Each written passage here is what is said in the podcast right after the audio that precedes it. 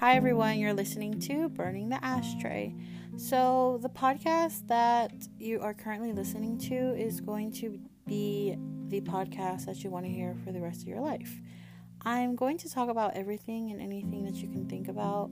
I just kind of want this to be like a pick me up to your day. Like, wake up, go to your nine to five job just like I do, and listen to me on your way there.